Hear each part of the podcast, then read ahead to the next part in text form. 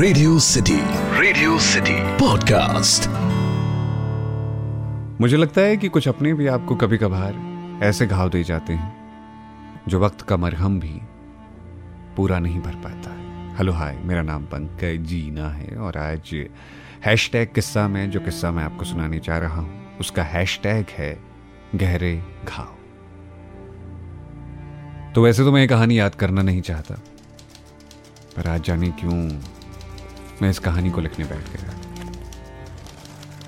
कोई अफसोस नहीं है इस बात को बताते हुए कि मैं एक ऐसे रिश्ते के बारे में कहानी सुना रहा हूँ, जिसकी वजह से मुझे सिर्फ़ तकलीफ़ और तकलीफ़ ही हुई। है कहते हैं कि दुनिया में हर अनुभव अच्छा नहीं होता, पर यह अनुभव सच में बहुत बुरा था। हम जब मिले थे तो सब बहुत खूबसूरत था हमारे बीच। इतना खूबसूरत कि मुझे लगता था कि दुनिया में जो है, बस इसी के साथ है, इसी के संग है। जब कभी कभी कुछ चीज़ें आपकी ज़िंदगी में जल्दी होती है ना तो आपको समझ जाना चाहिए कि जितनी जल्दी ये चीज़ें शुरू हो रही हैं, उतनी जल्दी ये ख़त्म भी हो सकती हैं। पर हमें समझ नहीं आता उस वक्त।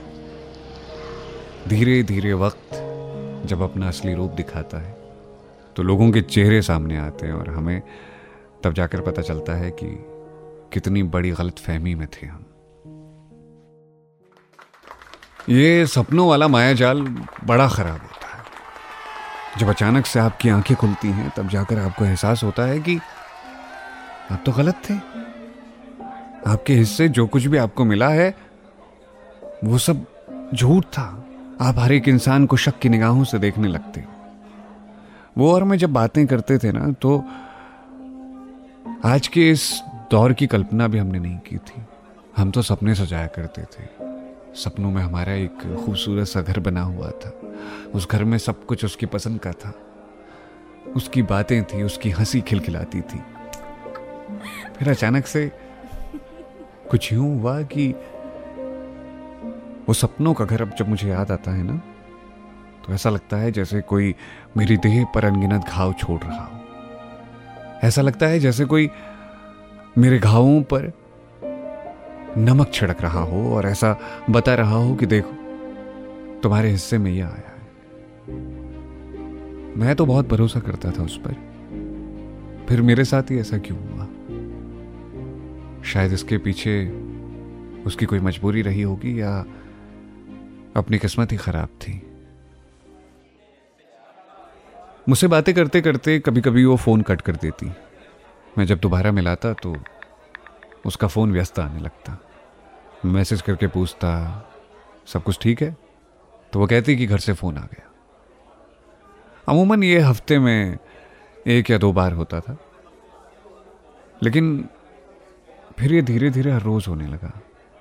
और कई बार तो थोड़ी देर की बात के बाद ही वो अचानक से फ़ोन काट देती और कहती कि उसे बहुत ज़रूरी काम आ गया है, इसलिए उसे अपने घर बात करनी होगी। मैं कभी कभी पूछना चाहता कि यह आखिर ऐसी क्या बात हो गई जिसे तुम मुझे नहीं बताना चाहती हो और मेरा फ़ोन कट कर देती हो? और कहीं ना कहीं मेरे दिल में भी एक अजीब सी फीलिंग आने लगी थी कि कहीं मेरे साथ जो हो रहा है, वो एक छलावा तो नहीं है। फिर एक दिन मैंने उससे पूछ लिया। देखो, बुरा मत मानना, लेकिन मुझे तुम्हारा अचानक से फ़ोन कट कर देना अच्छा नहीं लगता। अगर तुम्हारे मन में कोई बात है तो मुझे बता सकती हो, या कोई ऐसी चीज़ है जो तुम्हें परेशान कर रही है, तुम उसे शेयर कर सकती हो।